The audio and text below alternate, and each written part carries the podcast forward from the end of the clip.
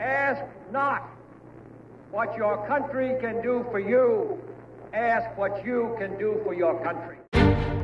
You hold the line faithful to duty, confronting our nation's foes with implacable will. A vital element in keeping the peace is our military, so that no potential aggressor may be tempted to risk his own destruction. You hold the line true to honor, living by a moral code regardless of who is watching. Our surrender will be voluntary because by that time we will have been weakened from within spiritually, morally, and economically.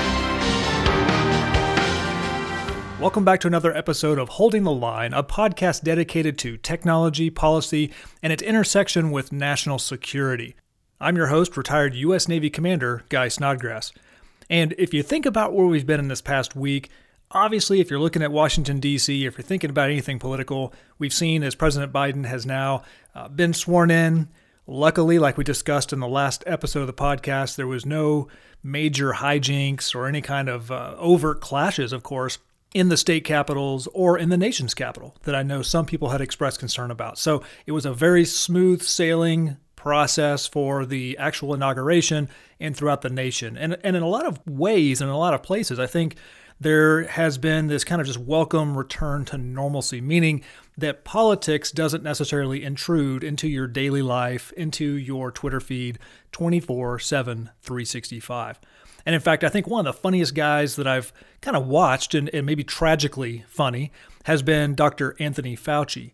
And so to have seen him during the Trump administration, to have watched him take the stage to talk about coronavirus, and you knew he was walking a very narrow line. On one side of it, he wanted to provide his best medical advice to the American public. He wanted to make sure that he was truthful and, and stayed loyal to his Hippocratic oath, but on the other hand, he couldn't get cross threaded too openly with the president that he served, uh, who was leading the executive branch. So you knew every time he spoke, he was navigating this minefield. And so you, you've watched over the last week as he's gone out, he's spoken more publicly and more openly. Uh, since the Biden administration has taken over. And it's just been interesting to hear him starting to kind of discuss what that process was like, uh, what it was like you know, talking about hydroxychloroquine and other stuff. So watching Dr. Fauci has been uh, somewhat interesting, uh, for, especially for a guy who had to contort himself into a pretzel during the Trump administration. Uh, speaking of President Biden's uh, national security team, I think one thing that a lot of individuals had been watching was just what would the direction of the American military be? There was a lot of, uh, frankly, discussion, which is healthy, but also a lot of unnecessary hand wringing over the nomination of retired four star General Lloyd Austin. Was it appropriate that he be confirmed as Secretary of Defense, especially after Secretary Mattis himself had required a waiver? And in fact, in one of the previous episodes of this very podcast, I had kind of walked the listeners, you, the listener, through the process of why there's a waiver in the first place. Why is there a, seven year prohibition on someone who had recently served in the American military being brought in to serve as Secretary of Defense. I received a great piece of feedback, and, and one of the listeners had said, Look, you know, you gave us a lot of feedback. It was a little bit kind of policy wonkish, but hey, bottom line, man, like, how do you feel about this?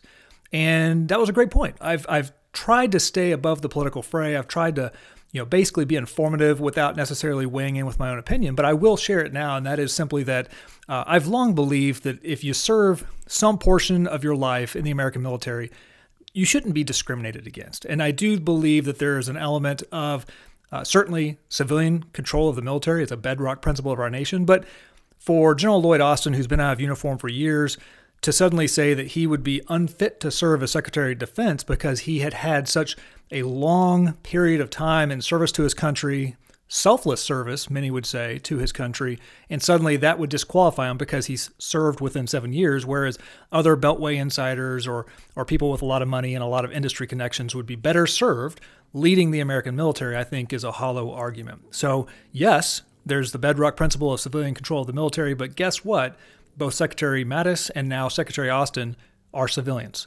They're not like their past predecessor, General Marshall, who was actually, because of World War II, still an active serving five star general when he became Secretary of Defense. And I think that's a very important distinction. So that kind of ties off the discussion we'd had previously about the confirmation of General Lloyd Austin, who now is serving as the latest Secretary of Defense.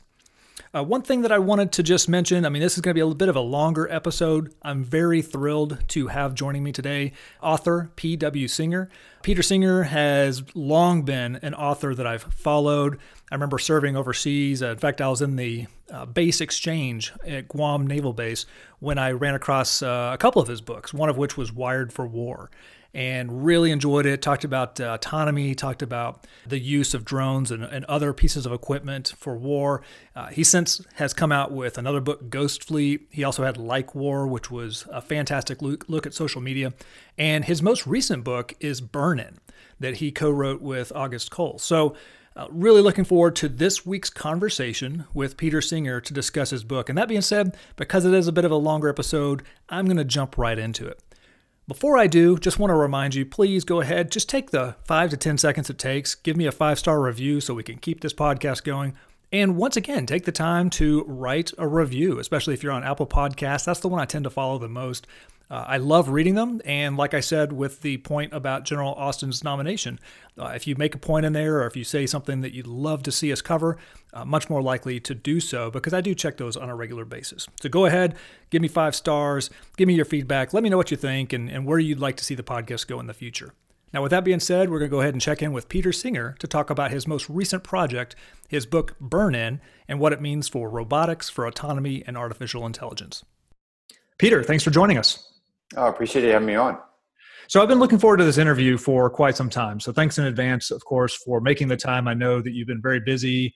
You, you know, as soon as you Google either your name or Burn In, uh, there's a, been a ton of positive press for the book, a lot of great reviews. So uh, appreciate you making the time. Um, and I think for two reasons. One, because Burn In's incredibly topical book for where we are today as we increasingly consider artificial intelligence and autonomy, especially in its role in our daily lives, but also in national security and implications therein. But also because you had previously written with August Cole, your co author, a book called Ghost Fleet. Uh, and I had read that actually when I was a commanding officer for a strike fighter squadron in Japan. And I really enjoyed it because, again, you used the same type of a vehicle. You used a, a novel, you used a fictional approach to call attention to things that were becoming increasingly relevant and concerning. And in this case, it, with Ghost Fleet, you looked at the vulnerabilities that were inherent when increasingly, you know, we're turning towards this increasingly digital national security systems and, and the vulnerabilities that that can inject into how we might wage war in the future.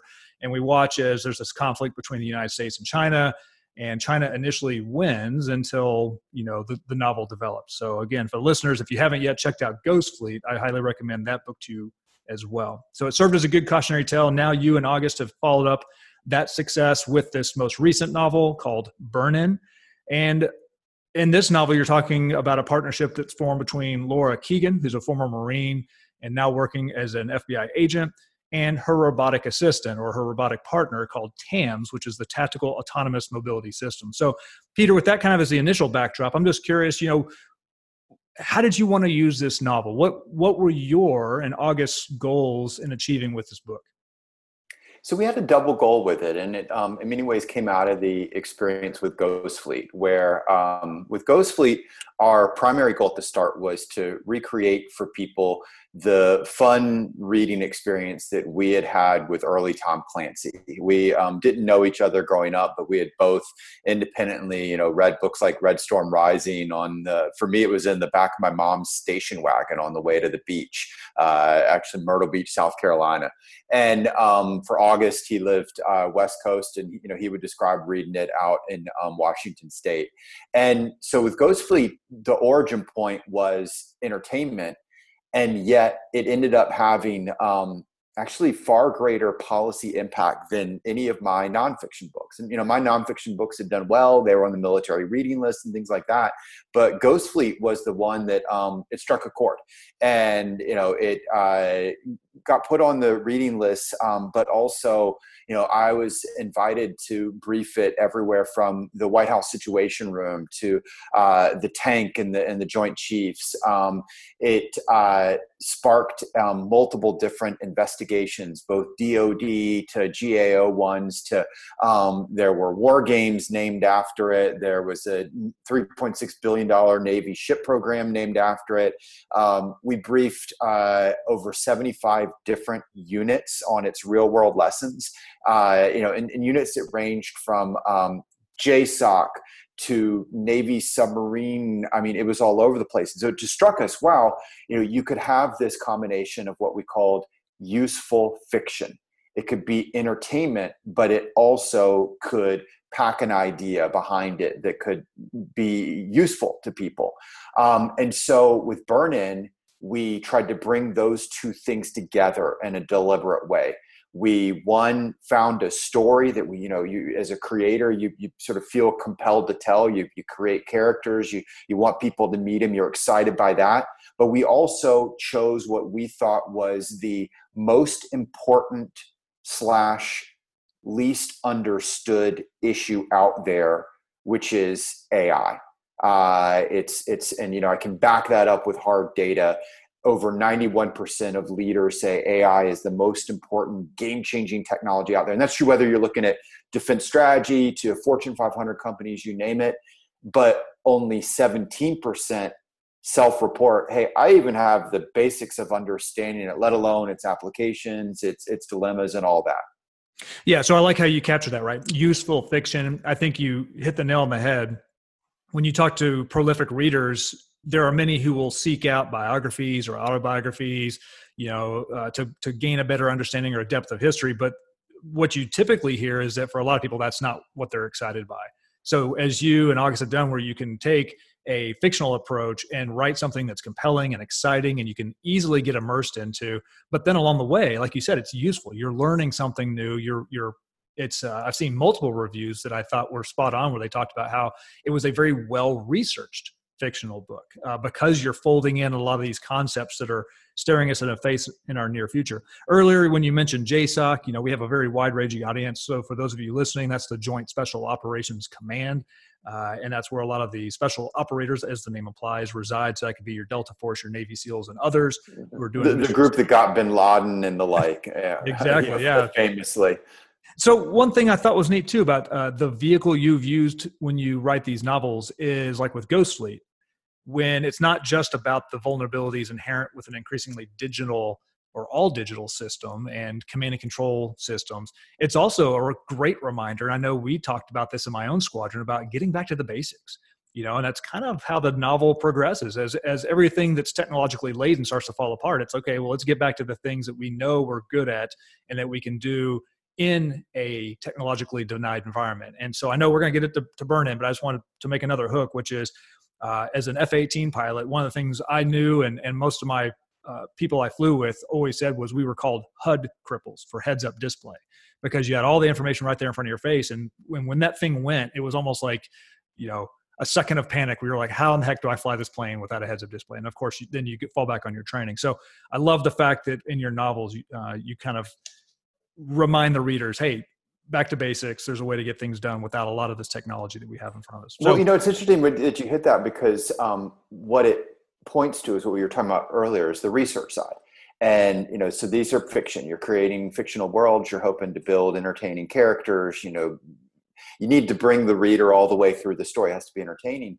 But um, we build them in the same way you'd build a nonfiction book. Uh, so you know, it might be the latest data and gathering reports you know here's you know amazon's plan for how we're going to use drones uh, to you know here's an actual cybersecurity vulnerability that hackers have surfaced so that when that bad thing happens in the book it's like no this is drawn from the real world. But the other thing that you're doing is you're interviewing people you're meeting with the real people who wrestle with it uh, and you're doing it for both the large macro inspiration but also those little tiny details that carry it through and so you know for for ghost fleet it was um, there were actually Marine pilots that we interviewed. So if, if you know, it's great to hear that it resonated with someone because we're drawing from that.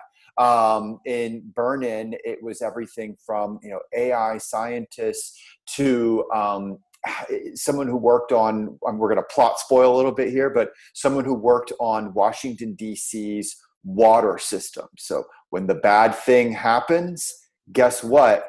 it's actually drawn from people you know they what they say over beer is like oh man you can't believe we did x um, we get to carry that through and that that to me goes back to this notion of you know the combination of use and fiction is that um, you carry across the important lesson but it also i think you know for me personally it makes it not just more compelling but you know kind of grabs the reader by the throat because when that bad thing when that scene plays out there's not that oh my goodness could it happen? It's like wow it really could happen. And what's different with burn-in and, and frankly what we've been able to see of any other uh, project out there is that it actually has the end note reference there to document it. So you can actually see, you know, just like in a nonfiction book, there's that little number at the end of the sentence that can take you to a reference. You don't have to go to it if you don't want to. You can keep on reading. But if you do, hey, this documents this really is Amazon's patent, or this really is the cybersecurity vulnerability. And so that's to me kind of the the fun and utility and frankly a little bit of the scare of it. Yeah, well, I like that too because you're leaving Easter eggs for your readers. So if someone is captivated by your book and says, "Man, I really wish there was a way to to learn more or understand more about this topic," like you said, they can flip right to the back of the book and then uh, jump to additional reading. So that's going to help educate, not only uh, inform and entertain, but educate you know thousands and possibly millions of readers around the world and obviously the book has done very well so far and will no doubt continue to do so so i'm guessing you know as we talk about burn-in now more fully it's all about autonomy. It's all about our, the rise of artificial intelligence.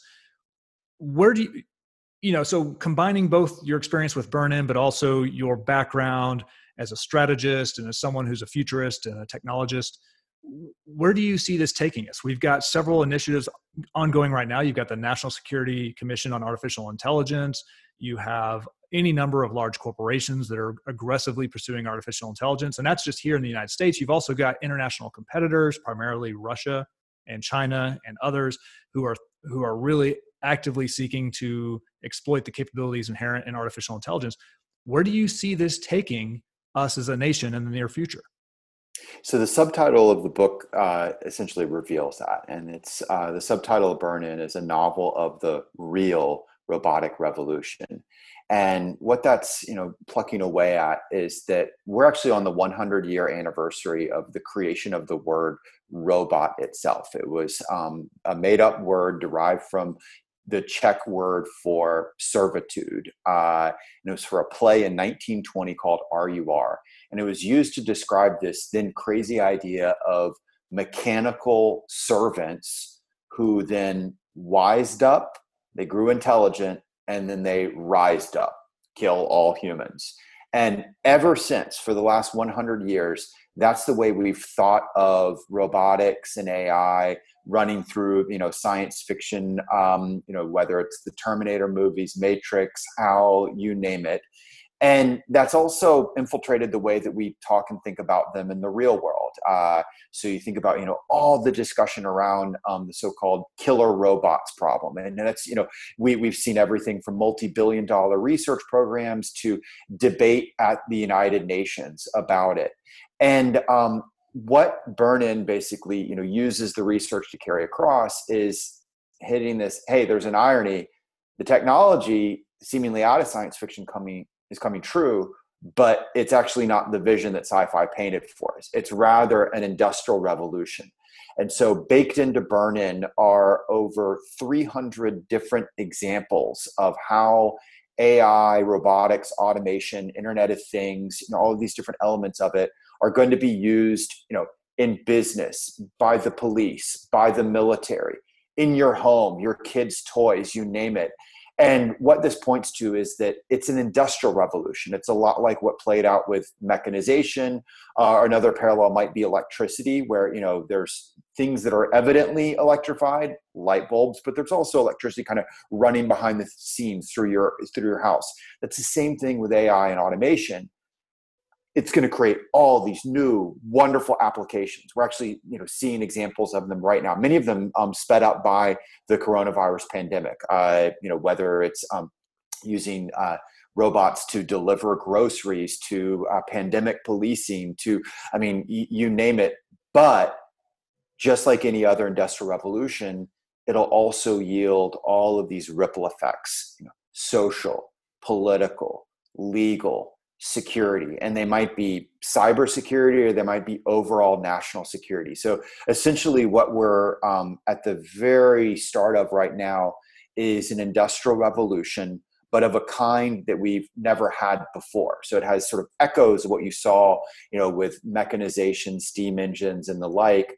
But it's also different in that this tool is not one where the story is, you know, farmer puts down their shovel and then go works in an assembly line. This tool is intelligent. It's always learning.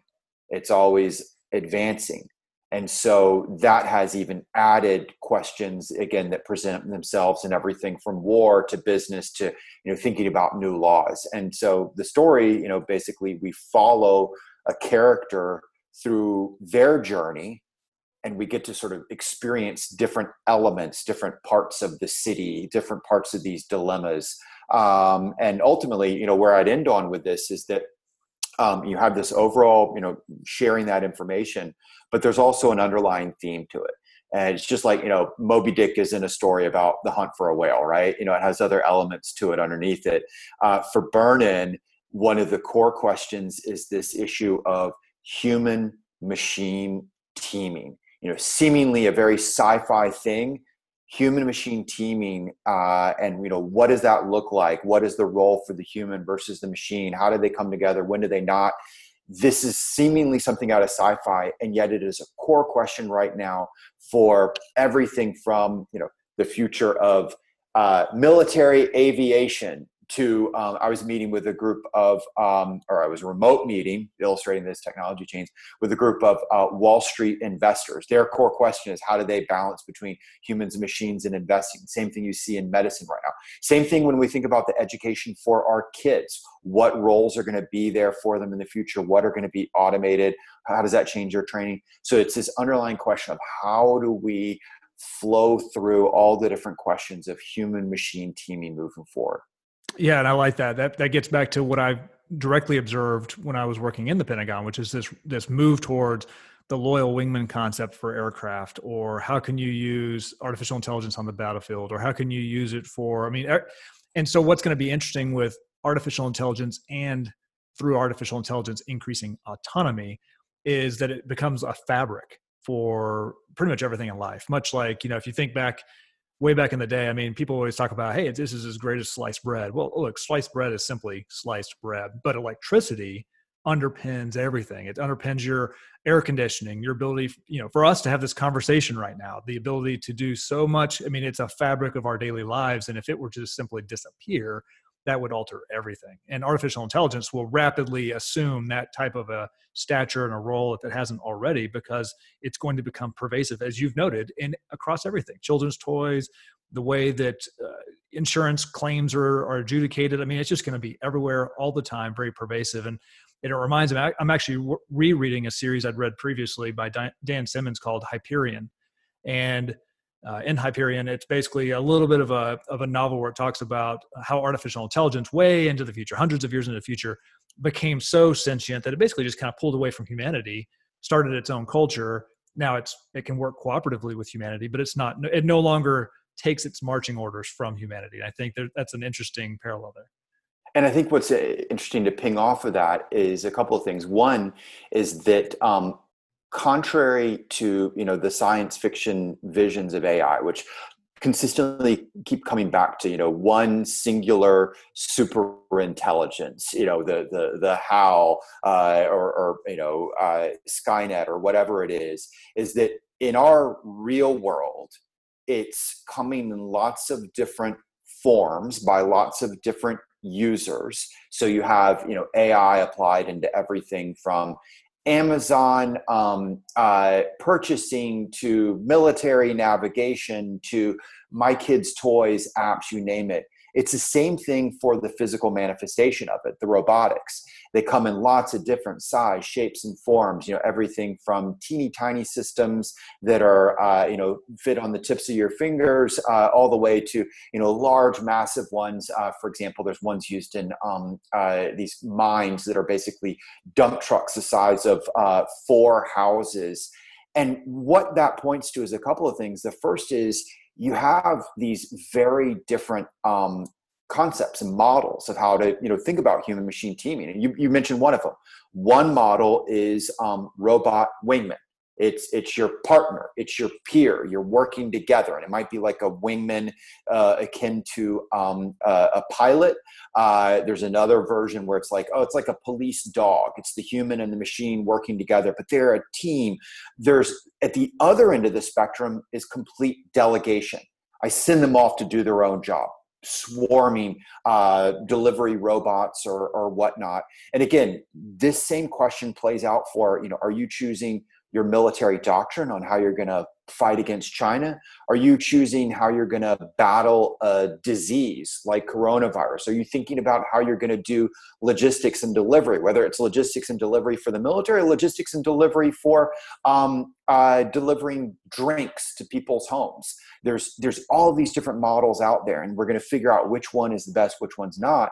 But then the other element that you hit is the idea of you know to be useful fiction in our our approach is that it has to be within a realistic time frame so that's why we never set our stories um, multiple generations ahead. And actually it, it's a um, uh, lesson kind of pulled from arthur c. Clarke who was a you know great science writer a scientist came up with the idea of artificial satellites but he's even better science fiction writer. And he talked about how you know once you move more than a generation ahead science kind of moved into the realm of magic, right? And so for us, we try and ground our stories before you get where that okay the science you know no longer mm-hmm. ground it's kind of magical we're going to come up with the the widget that solves everything instead our rule is every technology in it has to be drawn from the real world and so that gives you you know i think a really you know rich space to play with but also um, it allows people to connect it to their current plans, their current world. So you touched on something I wanted to to to address, and that is this balance that people developing artificial intelligence have to strike in some form or fashion. And I think uh, what country you're in has bearing on how you balance this, and also what role you play in society. And that is this balance between the development of an ethical approach, the regulations that are going to underpin the development of artificial intelligence. And then you also have the other side of that scale, which is going to be the headlong rush into the future. Develop the technology and its capabilities as quickly as possible because it's better to have the capability and then determine how you best want to use it than to slow yourself down. And I'm curious, where do you fall on that spectrum? So you put your fingers on on two different things there. One is uh, another one of these underlying themes of the book uh, which is that essentially with the rollout of, of ai the internet of things again for military but you know in your home in your business that there is now you might think of it as sort of competing poles competing pressures. On one hand there is privacy on the other hand there is security. On the other there is convenience and then there is profit.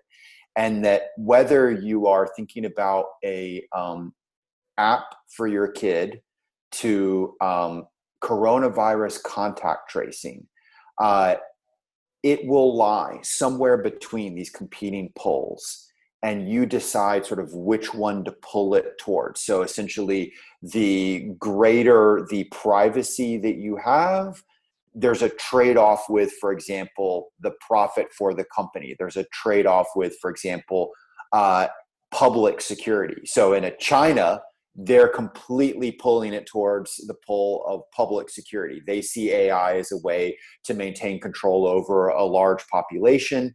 Um, and when you say public, when you say public security, you mean uh, security for basically the Chinese Communist Party the, and for the, the state. state, right? Yes, exactly. But you can also think about it, for example, in health security. Think about a, a coronavirus tracing app. Um, it uh, if we could pull all of your health information and all of your movements and compile that all together it would add to health security. However it would be at the expense of privacy. Um, similarly uh, your that data would um, in some situations be massively profitable that pull but again it would tug away at privacy. And so what i'm kind of getting at is um, you will what, whatever the technology it sort of lies within that spectrum and there's different tugs at it and either you are the one deciding where you are most comfortable. I choose more towards privacy. My kids' apps, I choose more towards privacy versus their fun of them back and forth, right? And if you're not choosing, someone else is choosing for you, uh, whether it's the company, whether it's the government. Um, and so having an awareness of that is, is sort of an essential uh, issue moving forward. And one of the things is that what we see playing out is two different models. There's sort of the, the uh, Beijing model, where the government decides for you, uh, highly centralized, mass data collection. Um, and then you have the US system, which is sort of more like a cacophony and um, different collectors of data, different locales that you go. So, whether you go to a train station versus a university versus uh, you walk inside a um, private business like a, a bank, there'll be different elements collecting information on you. Sometimes you'll be the one choosing what to share or not. Other times it will be what is the policy of that entity. These, you know, what we're just talking about here, it sounds again very sci-fi, but it's a elemental part of again whether you're deciding government policy or your own policy um, in this. And so it's it's a it's it's something that you know we try and carry forward uh, as we follow a character on a journey into these you know what are both familiar but changed spaces, whether it's again a train station or a Starbucks. Well, that's another thing I like about your novel, right? Is the fact that uh, you raise these elements, you raise these questions, and even though you're using fiction, once again, it's useful fiction because it's forcing the reader to take some time to say, wait a second, like, okay, this is very plausible. Like you mentioned, you don't go beyond a generation into the future. So this is something that's real, it's tangible. You can see hints of these things in your everyday life uh, just like the interaction with Tams, just like uh, some of the the problems that are occurring in the novel, and you say, yeah, that, that there are there's resonance to what I'm experiencing today. Uh, this is familiar to me.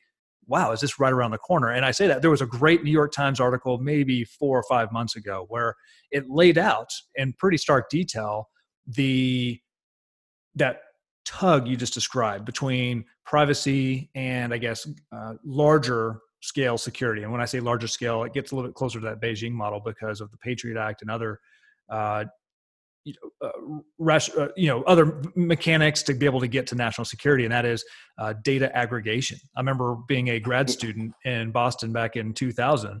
And that's when "quote unquote" big data was making its rise, and and everyone was thrilled that that storage devices were becoming so ubiquitous, so cheap. It was a commodity that you could start to just basically hoover up and collect tons of information. But what they hadn't yet cracked was what do you do with it?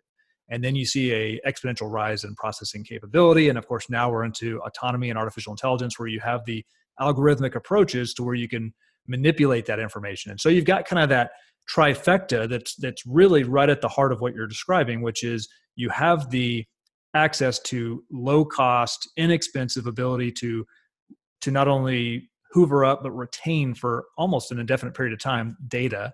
So for you peter singer it's like we could you know potentially have decades worth of your life's data and history and where you've been and what you've done.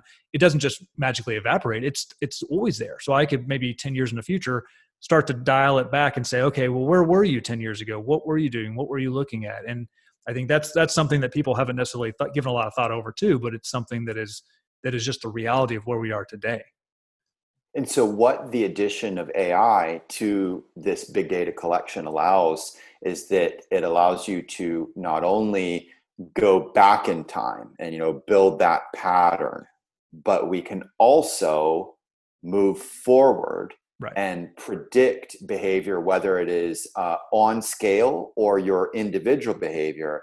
And then, even more, we can start to influence that behavior. And it might be in ways that are um, very evident to the person that they're being influenced. So, you know, we have this opening scene in a train station, and you're uh, the person walking through the train station. There are ads popping up that are, you know, aiming right at them. Uh, which again seems totally sci-fi but you know it's coming. And so you know when when you oh if you just walk 20 feet over here we've got a you know your favorite latte waiting for you. Uh, and when you go oh man i really do need a latte is it because you really thought it or you were influenced to that? So there's of course you know more pernicious ones where it won't be evident to you. We see some of that starting to play out in politics. But the great thing with fiction is that you can populate this with people, with characters, and you get to see how they and the characters, of course, kind of represent us um, in the different roles that we play, how they experience it, and you know what they're thinking about it, right? So, and that's why you know I, I just I'm really excited for people to meet Keegan, who's this main character at the middle of it, and she's you know wrestling with all these different identities that we have, right? So, you know, she's got her job, but she's also married and you know the marriage has difficulties like a real marriage does too. She's a parent and so you know each of these situations that she's put into she's sort of balancing between them and thinking about them and reacting to them. And um, to me it uh, you know you have these big hollywood scenes of things that play out you know catastrophic cool big you know dc essentially held hostage by a series of cool cyber attacks you name it but there's also these little moments in it that you know for me as a as a parent kind of resonate more. And one, for example, is when she and her kid go into a Starbucks and the greeter, you know, greets her and her daughter by name. And she has this sort of processing moment of, do they know our names because, well, we come here every weekend or because face recognition and it was, you know, given to them. Right. And it's just sort of like, oh, and guess what? That's coming yeah, well, I think it's uh, some people might be alarmed to know how much of it it's already here.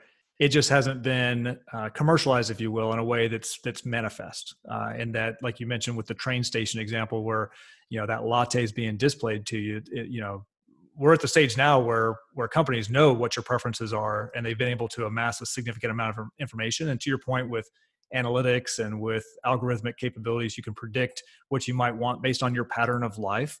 Uh, and that's another thing I think a lot of of the listeners may not naturally think about. Is just the fact that guess what? I mean, there is not only there there are companies that specialize in location based services, so they're tracking your position minute by minute and they can do that through your cell phone. They can do that through other devices you interact with.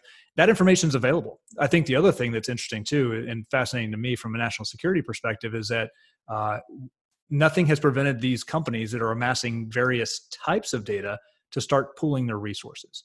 And I think that's where we're going to start seeing uh, this head into the future. Is it's not just any one thing about you; it's that a lot of the tapestry of you and your life and your preferences and what you do and how you do it is going to start being put together into this like consistent amalgamation where uh, you'll have one source to go to, but it'll have a lot of different types of, of access of information about you, whether it's your health record, like you mentioned, whether it's your where you've been, what you've done, what you're likely to do in the future. Um, I guess I am curious. One one question I want to ask specifically is how far away do you think we are from this type of reality? And I ask that because we had recently concluded a three-part series on artificial intelligence. We had a, senior vice president from Booz Allen Hamilton who's been working artificial intelligence for decades. Uh, so he's a specialist in his field. We had talked with Bob Work about the third offset strategy. He's someone who's given a lot of thought over uh, and we'd also talked to a retired Marine Corps lieutenant colonel named Joe Larson, who'd been the deputy director for Project Maven. So he's also had a very direct applicability and used artificial intelligence applications in the uh, in theater and in wartime environments. So one thing that seemed consistent across those conversations were yes, artificial intelligence can do some really neat things, but their specific use they have to be very narrowly scoped, very well defined. We're still quite a ways off from what people would term as general purpose AI which would be something like TAMS, where it can not only use natural language process processing to talk to you, but it can make intelligence decisions. It can access data repositories and, and be semi-autonomous. So I'm curious, but you know, you've done a lot of research into this field. You've written numerous books on this topic. If you had to make a prediction, how, how many years do you think we are from having a general purpose AI that could roughly interact with this in this type of fashion? So I'm smiling because I'm going to uh, ultimately dodge your question. uh, I'm not I, not going to put a specific year on it, but um, and and we in the book chose not to have a specific year. Right. Um, and one is because of uh, that allows you to avoid the you know Arthur C. Clarke 2001 problem, right? You know after 2001 it feels archaic, um, but more importantly because um, if you're being honest about it and, and, pulling from the different research data, you basically sort of have like a, a spectrum of projections. and you know some are short term some are long term but they basically sort of have that natural curve that comes out roughly a generation ahead and um, so we don't have a specific date of when the book is set, but there are sort of reveals, right? So the main character talks about, um, you know, playing with an iPad when she was a kid. There's um, she, you know, in college uh, went to uh, millennial night parties, much like uh, you know we're gonna date you and I, but like in college we probably went to like '80s parties, right? It wasn't '80s music, but it was that sort of you know echoing back.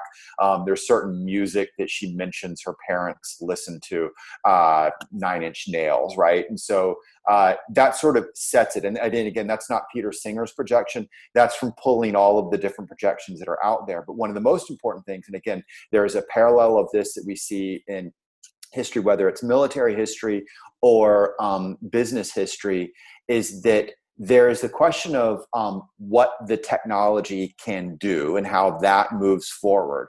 But there's also the impact of other forces, whether it's you know look back at you know the impact of the great depression or the accelerating effect of world war ii um, so the same thing actually is playing out right now is um, to put it in, in shorthand the impact of the coronavirus pandemic is it took a series of trends and technologies that were already in place and drastically accelerated them so this move towards ever more advanced and ever more deployed out there AI, automation, and like it was already happening, right? And a lot of the projections that people had were based on kind of you know that trend. But now we've injected this new thing that in some areas it sent timelines, it jumped them ahead. So, as an example, um, I'm very familiar with the field of uh, telemedicine telemedicine, that industry thought we would be 10 years from now what it took roughly two months to jump ahead to. So, in their pre coronavirus projections, they said, you know, where we think our industry is going to be 10 years from now, they jump forward two months. And when you, you say have, telemedicine, uh, when you say telemedicine, you're talking about the ability for medical practitioners to render assistance via, like we're like we're talking right now, via a video teleconference or over the phone. Exactly, and and and and its its use, its level of use um, across different practices, et cetera. Um, there's other areas where we went, frankly, well past what anyone in industry thought would happen. Distance learning, um, uh, distance work is another that's at a higher level you can also see this in terms of the rollout of certain technologies um, where there were use cases that were seen as either way off in the distance or something that wouldn't happen in the US anytime soon, and they get pushed out rapidly.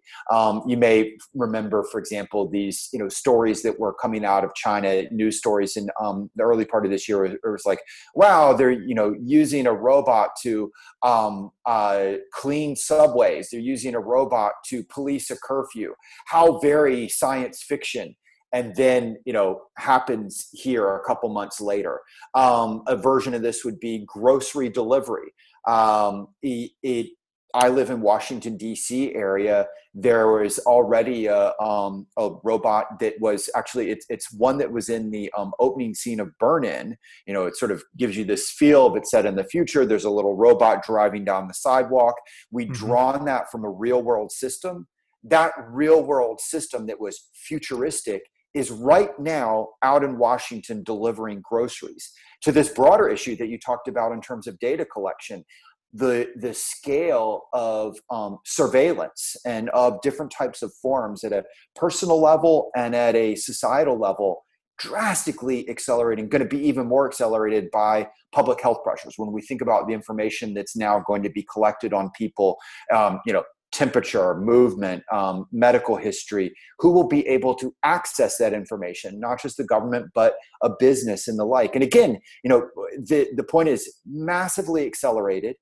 And what that also means is that we will get all the good of it. And I need to be, you know, this is scary to some people, but there is so much positivity from the rollout of these technologies. You know, in term, again, it will um, help deal with a medical crisis. It will make your personal life so much more enjoyable. It's going to be awesome, cool apps.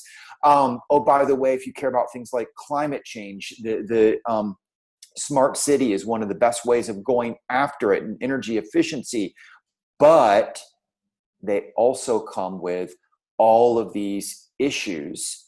Again social questions legal questions political questions cybersecurity vulnerabilities.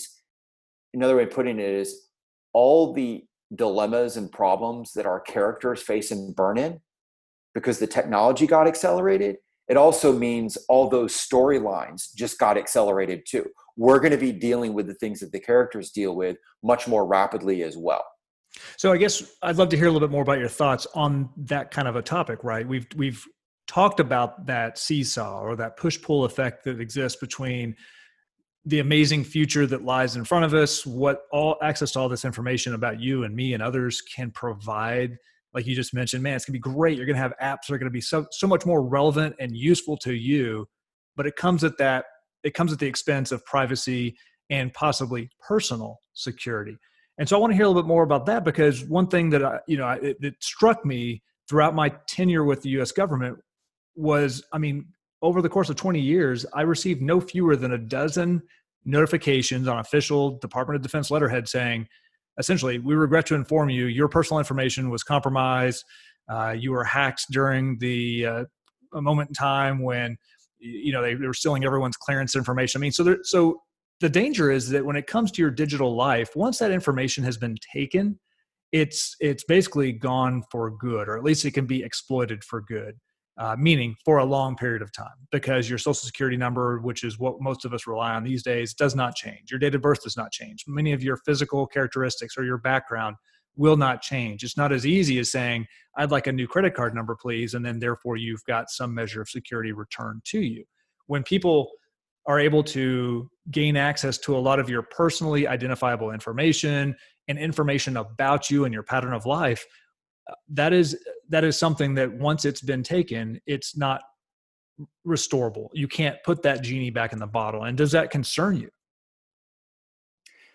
Yes um, but we also need to keep our eye on how data and more importantly the broader internet is changing. So if ghost fleet you know the subtitle of you know novel of the next world war it's a story of um, what a us-china war might look like and linking back to what you brought up um, it plays out hey what are the possibilities and perils that come from that kind of information theft and how a foreign power might exploit that and how it will allow a future war to play out in some ways, you know, parallels to World War One and World War Two, but in other ways, you know, fundamentally different and major challenges and threats for the United States.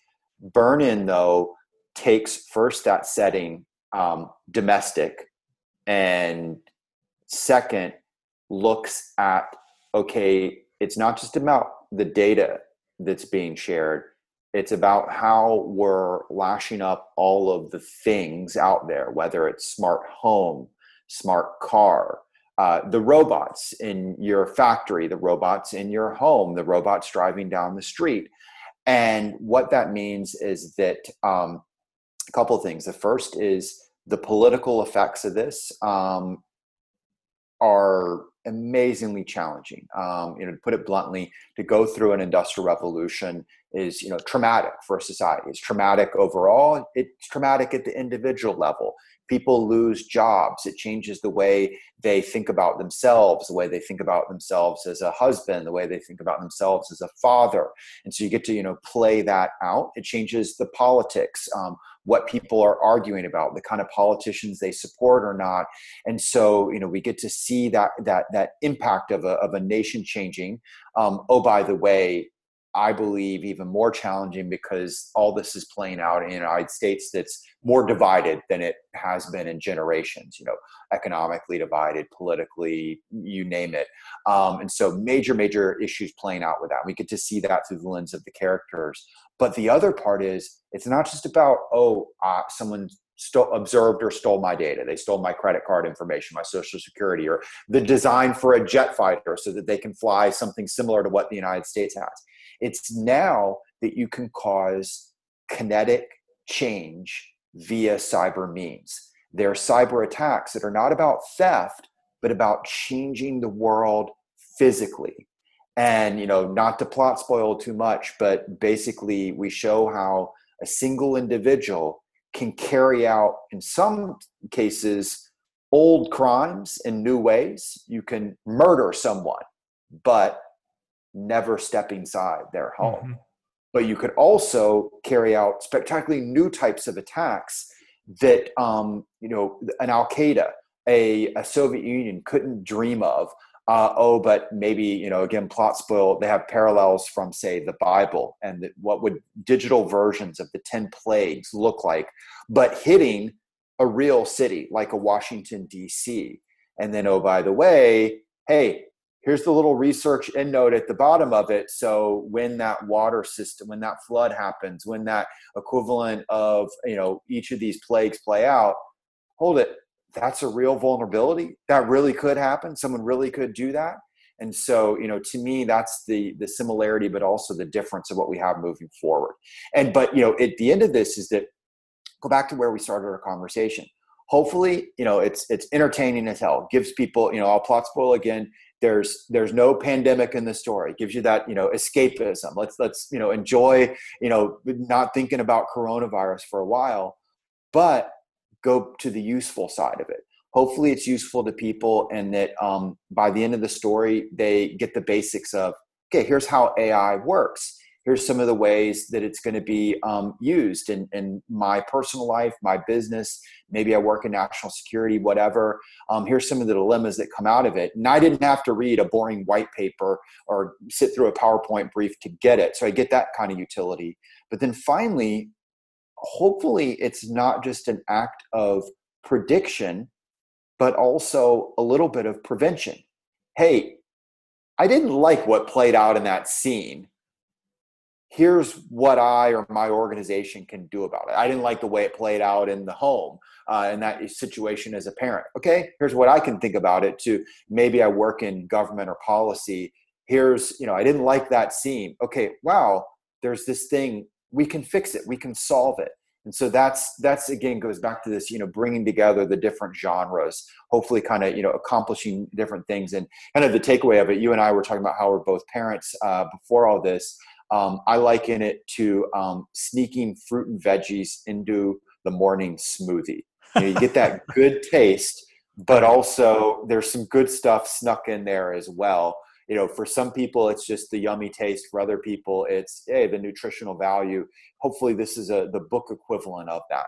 Yeah, Sarah, my wife, uh, we had some friends and family over this weekend. And in fact, when she made her chicken enchiladas, she used uh, ground up or or pureed kale inside of it just for this exactly what you're saying sneak in the good stuff you know surround it with kale is stuff. snuck into so much whether it's smoothies whether it's enchiladas you name it um, and yeah it's and, and, you know i can't tell you the amount of kale that my kids have had that they didn't realize they were having yeah. Um, well, like you said, I mean, and, and not only that, but sometimes life begins to imitate art. We before, like you said, before we started recording, and we were just kind of shooting the breeze. We were talking about another movie called Minority Report, and I think there's an example of sometimes where life can imitate art, where you know that was a very futuristic film about predictive capabilities for law enforcement. Some of the technology they showed people said wow i mean i remember at the time watching that movie in the theaters people saying like that's incredible what you could do with high definition displays augmented reality virtual reality.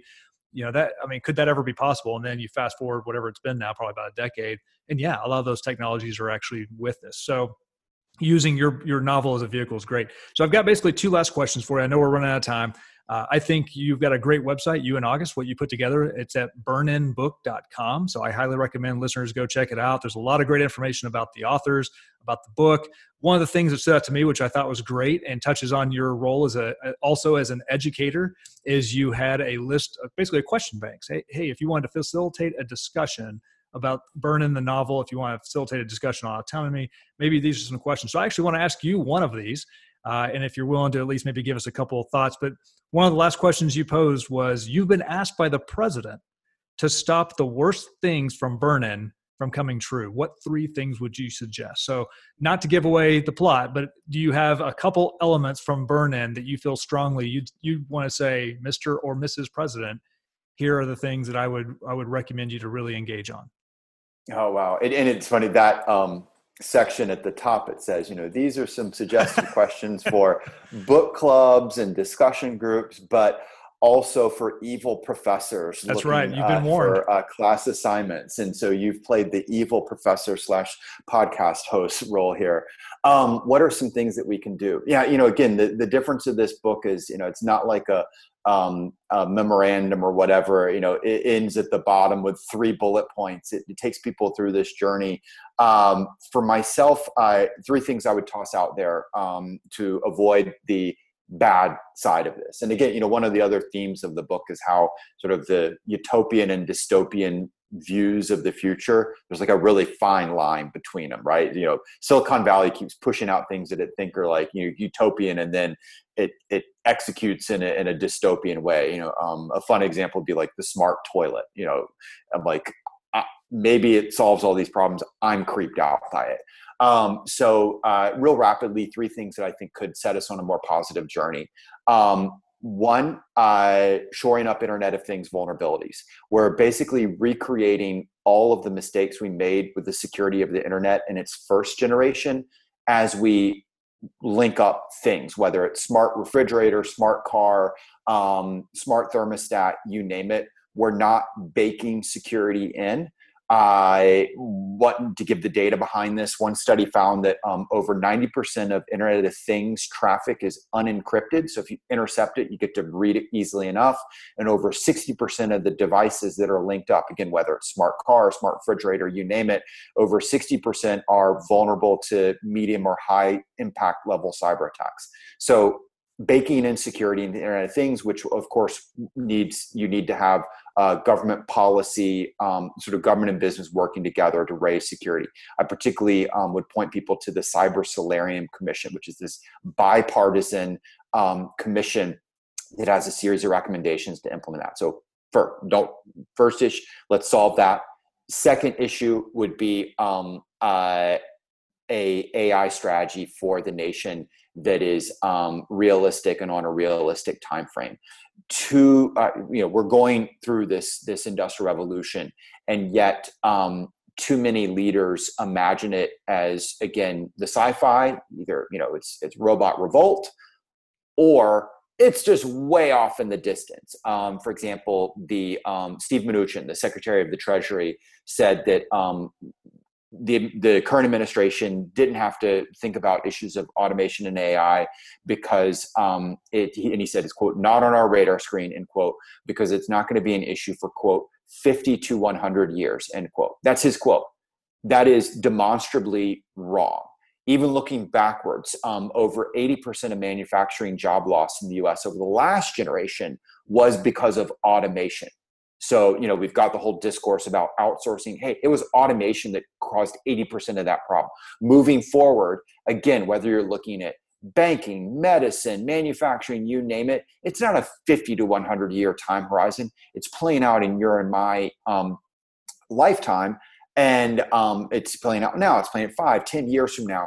And so you need a larger strategy on that that says, okay, how do we go after it across multiple different agencies? Um, a smart strategy.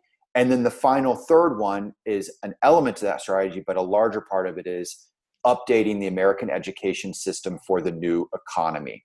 Um, look, we already know our kids are behind their international competitors right now, but one of the the really striking parts of it is the disconnect between what we train kids for and the actual jobs that will be there for them um, and so and this goes back to you know one of the themes of the book of like you know human machine teaming is that there are jobs for humans there are roles but you have to have the right skill sets for them.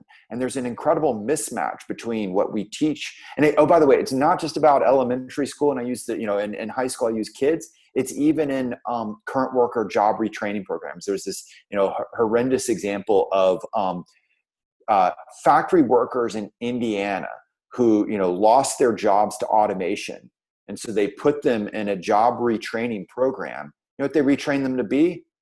Truck drivers the mm-hmm. next thing that's going to be automated. So you know and so the point is that third thing would be updating our education system. If we do those three things we don't avoid all the bad stuff but we definitely set ourselves on a more positive journey. And oh by the way each of those three things they're relatively doable i mean you know i'm not saying create world peace they're they're relatively you know each of them you could move forward in a um, you wouldn't get to the final, but you could you could move forward positively each one of them. Oh, by the way, each one of them also could be done in a bipartisan manner. There's nothing kind of inherently right or left about those three things. Right. Uh, your comment about Steve Mnuchin's quote I was going to say it surprises me because of his background in the financial markets on Wall Street. I mean, you've got quants. Right? It surprised a lot of people. Yeah. Yeah, but not only that, but I think when I when I thought my first thought was I can't believe he said that. My second thought was no, actually I can believe it. I you know I'd worked in the Trump administration. I realized that there was a a little bit of a, of a lack of connective tissue between the different org, you know, organizations and agencies to coordinate policy. And I say that because Michael Kratsios at the Office of Science Technology Policy has actually done a fairly nice, aggressive job of seeking to put out information on our autonomous future or artificial intelligence, coordinate that with others. It's, it's, uh, I think, along with the three examples you just gave, for any organization that's such a competitive strength is if you can align internally and make sure everyone's speaking from the same sheet of music and then now go public that uh, you're much better off and you and you avoid circumstances like that where you say something like artificial intelligence being a 50 to 100 year problem when i think it's pretty obvious that it's it's playing out around us right now uh, okay so time for one last question and and and that is you are a specialist in this field you've been thinking about the future for years you've uh, you teach about it what's the one question I didn't ask you that you think would be important for the listeners to know? Huh. Um, I'm gonna not answer with the um, specialist side, but uh, on the the world building side of it, and the uh, why is it that this impact of world? Sorry, let me we'll, we'll edit this, so we'll go sure. back. Um, I'm going to answer with the a question around the why of all of this or why use fiction to explain real world issues what is it about fiction that makes it so effective uh, and what we've discovered is there's basically three layers to the utility of narrative. And you know, you and I are guys who've worked in you know the nonfiction, uh, the military side, the world of memos and briefs and white papers and powerpoints. And oh, by the way, you know that cuts across all of business. And yet, what the research shows is, um, simply put, narrative can be equal or in some cases a more powerful tool for three reasons. The first is our brains are wired to take in complex ideas through narrative in a more effective manner than any other means of communication. And it makes you know perfect sense. The, the research on this is looking into what they call synthetic environments. But you know the short of it is basically we were using narrative as a communication tool all the way back to when we were in caves versus um, a powerpoint it's 30 years old so our brains are literally wired to take in narrative. Um, actually, the data shows that you know at leader levels, whether it's you know White House cabinet meetings or Fortune 500 um, C-suite, that they constantly reference narrative far more than even the most what are considered important academic sources. So, one, our brains are wired to take in complex ideas that way. Two, narrative hits emotion, and emotion is what spurs action. Uh, and you know, I don't have to kind of unpack that, but you know, the the personal experience we had with this was um, a Navy admiral, you know, described of you know why they launched an investigation of something is that we hit their quote nightmare scenario. Literally, it's a thing that kind of gave them nightmares. Once like it wasn't just oh the bad, it was like oh my god, I don't want this to ha- happen to my organization. It hit that emotion of fear, right? So um, narrative strikes emotion, emotion strikes action. And then the third thing, the third attribute of narrative is um, you might think of it as virality. Uh, to put it simply, we don't just enjoy a narrative. When we enjoy it, we want to share it with other people because we connect across it. You know, why did they tell stories in the cave? It was everybody gathered around the fire. The same thing when you read a good book, you want to tell other people about it. When we meet someone relatively new or we're connecting to them, we're like, you know, we want to find out their you know, did you see a good movie recently? Or um, you're going on vacation. Uh, oh, you ought to read this. And so, what we've tried to do is say, okay, we're not replacing the white paper, we're not replacing the PowerPoint, but this can be a supplement to it. And you can use useful fiction for almost any problem set. You know, we've used it looking at the future of war, we've used it looking at AI, in other situations, we've seen it applied to healthcare it's an incredibly you know useful tool that i don't think we make uh, enough use of and that's one of the things that, that august and i um, you know the underlying goal of of Burn-In one was to give people a great story was to teach about issues of ai and the like but also it was a proof case of hey can you actually do this in a designed and deliberate manner? And so far it seems to be the case. You know the book's only been out a couple of months and yet um, you know uh, we've been asked to you know obviously talking with you and your audience but we've given briefs on the novel to groups that range from senators to the head of um, multiple uh, U.S. military and allied military services to a group of venture capitalists. And you know, again, pull back on that. It's a novel, but it's because it's a novel that combines the attributes of nonfiction.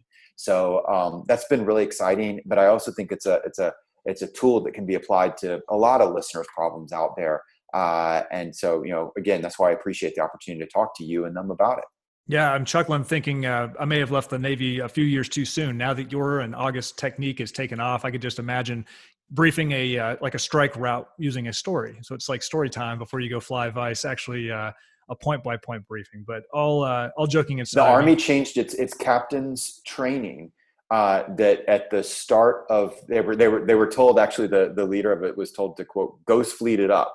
Uh, and what it is is now at the start of when you're building a, right. a memorandum a case yeah. begin with a scenario Draw a little story of, of the why. Drop them in the scene and then get to the classic argument. And the combination of the two is more powerful than each operating independently. Yeah and, and uh, just so you, again positive reinforcement for you and for your technique that's exactly how top gun instructors handle every major lecture that's given. The first 30 seconds to a minute uh, almost automatically is a historical anecdote. It's a story. It's something with full color slides no words. You just basically draw the listener in to get them excited about the subject material and then you introduce yourself and you're off and running with what it is you want to teach but it's that first critical few moments where you want to draw someone in and because everyone does it right? It's just an automatic decision of i'm either going to be engaged and real excited about this or i'm going to start tuning out and zoning out of the subject. So uh, i think you guys have hit on a obviously a fantastic vehicle for doing that. So peter singer uh, thanks very much for spending your time with us. Peter is a strategist at new america. He's a professor of practice at arizona state university. He's been described as the wall street journal as the premier futurist in national security and environment and he's the author of multiple books, uh, some of which, like we've seen, the novels Ghost Fleet and Burn-In, but also some uh, some nonfiction as well, like Corporate Warriors, Children at War, and Wired for War. So, Peter, thank you very much for spending some time with us. Thanks for having me on. Thanks for joining us for another episode of Holding the Line, in this case with author Peter Singer. Looking forward to next week's conversation. We've got several more teed up for you in the coming weeks to continue to explore the themes of autonomy and cyber and where innovation is taking us, not only in the greater American society, but specifically how it's going to impact national security as we move into the coming years and decades. With that being said, please take a second, go ahead and give a uh, five star review to the podcast, leave a comment, love reading those. And until then, have a great week.